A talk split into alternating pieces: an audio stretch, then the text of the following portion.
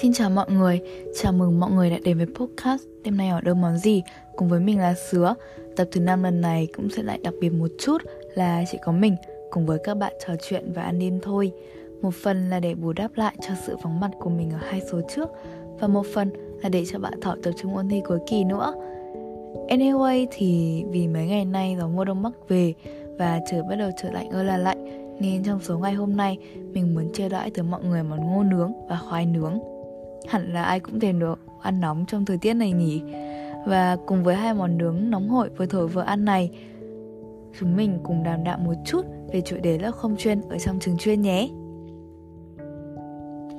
Hẳn là mọi người cũng không còn xa lạ gì nữa với các lớp cận chuyên hay còn được gọi là các lớp không chuyên trong một mô hình trường chuyên đúng không? Thì khoảng một tháng trước có nổi lên tranh cãi về việc là có nên giữ hay là xóa bỏ đi các lớp không chuyên ở trường chuyên cá nhân mình khi mà đọc được những dòng tít, những bài báo như thế này thì cũng khá là bất ngờ. Tại vì chính bản thân mình đây cũng là một học sinh đang học trong một môi trường mà có cả các lớp không chuyên lẫn các lớp chuyên. Và với tư cách là một học sinh chuyên thì cá nhân mà nói, khi mình click vào những bài báo này, đọc những đề xuất kiểu như là phải xóa bỏ các lớp không chuyên để đưa trường chuyên về đúng bản chất của nó, mình cũng cảm thấy, ồ không này cũng đúng đấy chứ nhưng để mà nhìn lại, để mà nghĩ kỹ lại thì mình lại thấy có một cái gì đó không công bằng, cái gì đó bất công đối với những bạn học lớp không chuyên. Môi trường chuyên lại có dành cho những bạn không chuyên. Xóa bỏ các lớp không chuyên là hợp lý, cận chuyên hay chất lượng cao chỉ là cái mác cho học sinh không có năng lực. Những học sinh lớp không chuyên đáng ra phải về học trường thường mới đúng. Nói thế này thì nghe hơi quá, nhưng mà mình thì mình nghĩ rằng những đề xuất kiểu này có hơi bất công và thiếu tình người một chút thứ nhất là bởi nếu mà xét kỳ thi đầu vào của các trường chuyên ý thì đương nhiên là cũng sẽ có may có rủi mà những thí sinh muốn tranh một slot vào trường chuyên đều phải dành ra một khoảng thời gian ôn thi, khổ luyện cật lực, học miệt mài, học ngày, học đêm. Đương nhiên là năng lực và những nỗ lực mà các bạn ấy bỏ ra trong quá trình ôn thi sẽ là yếu tố quyết định các bạn ấy có giành được slot vào trường hay không. Tuy nhiên thì yếu tố may mắn dù chỉ là ít thôi nhưng mà vẫn góp phần không nhỏ vào việc đỗ trượt của các sĩ tử. Bởi vậy nên mới có câu học tài thi phận, có những người có năng lực giỏi nhưng mà lại trượt vì vài yếu tố may rủi nào đó, chẳng hạn như là đề thi chuyên ngày hôm đó không phải là thế mạnh của bạn ấy.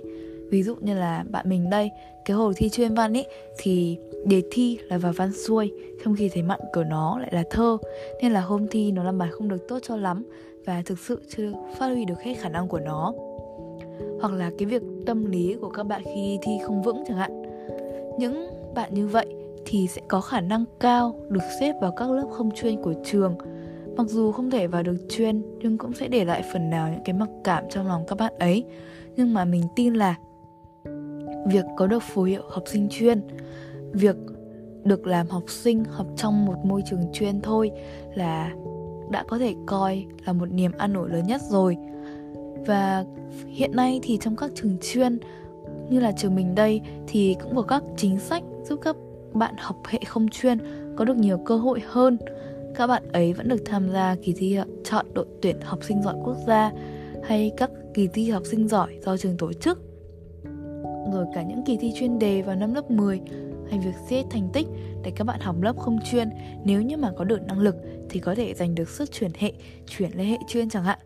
Ngược lại thì đối với các bạn học sinh lớp chuyên thì nếu mà không đủ năng lực, không đủ khả năng để theo được môi trường chuyên, theo được chương trình nặng kiến thức chuyên sâu hay như nhiều người hay nói là học sinh chuyên mà ngồi nhầm chỗ cũng sẽ được cân nhắc để xét xuống học hệ không chuyên của trường. Cá nhân mình. Thấy cái việc tạo cơ hội như thế thật sự nhân đạo và công bằng hơn rất nhiều so với việc xóa sổ hẳn đi những cái lớp không chuyên.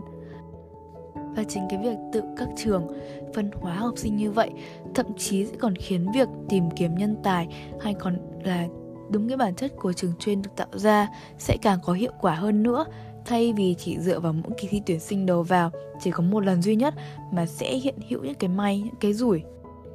và một điều nữa khiến mình thấy việc xóa bỏ đi các lớp không chuyên là bất công,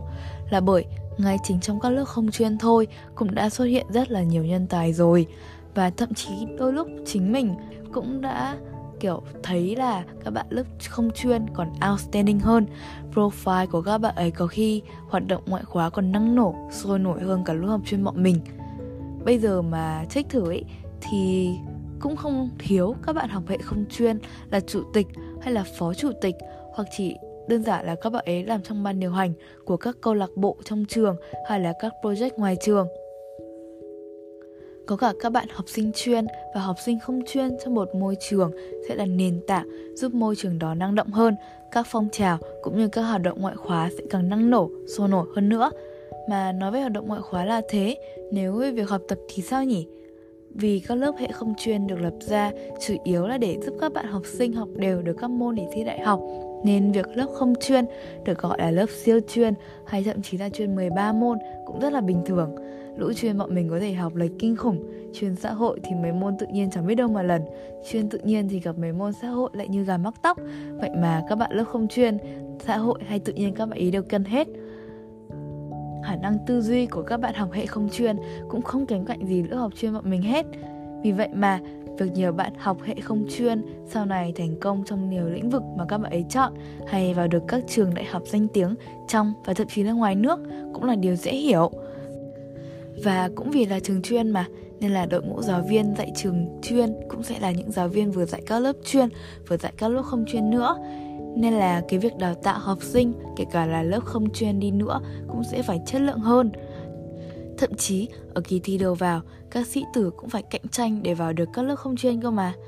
Bởi vậy kể cả là học lớp không chuyên đi nữa thì các bạn học sinh lớp không chuyên khi được học trong một môi trường chuyên đầy năng động như thế sẽ có được nhiều cơ hội hơn để thử sức ở nhiều lĩnh vực hơn, có được nhiều kinh nghiệm và có thêm nhiều kiến thức cái phong kiến thức của các bạn ấy sẽ rộng hơn để tìm ra được con đường mà mình muốn đi, mà mình muốn chọn và thậm chí là xa hơn nữa là để hành trang bước vào cuộc sống sau này của các bạn ấy.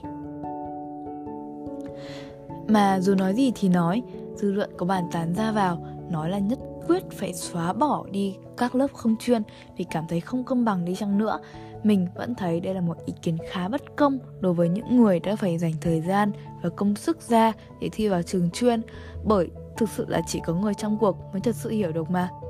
Và dù là lớp chuyên hay là lớp không chuyên thì mình nghĩ cái việc tạo ra cơ hội cho nhiều học sinh hơn, được học tập trong một môi trường chuyên năng động, sáng tạo thôi là đã góp phần vào việc giúp chúng mình có thêm được cái cơ hội để tìm kiếm bản thân, giúp chúng mình có được cơ hội để bước ra khỏi vùng an toàn của chúng mình rồi. Và sau số podcast này, mình mong là những bạn học lớp không chuyên đang nghe podcast cũng như là các phụ huynh đang cân nhắc cho con mình nên học lớp không chuyên hay là lựa chọn học trường thường sẽ có một cái nhìn tích cực hơn về các lớp không chuyên trong môi trường chuyên và gửi đến những ai đang trong quá trình ôn thi vào trường chuyên. Sau này, dù kết quả có ra sao đi nữa, mình cũng mong là các em sẽ thật tự tin và luôn ngẩng cao đầu với lựa chọn của bản thân, dẫu cho dư luận có bàn tán ra sao đi chăng nữa. Và vậy là đã hết số ngày hôm nay rồi. Mình là Sứa, chúng mình đã ăn xong bữa ăn đêm ngày hôm nay. Chờ Hà Nội và miền Bắc đang dần trở lạnh rồi, nên cậu và gia đình hãy giữ sức khỏe nhé. Chúc cậu ngủ ngon. Cảm ơn cậu vì đã lắng nghe podcast của chúng mình.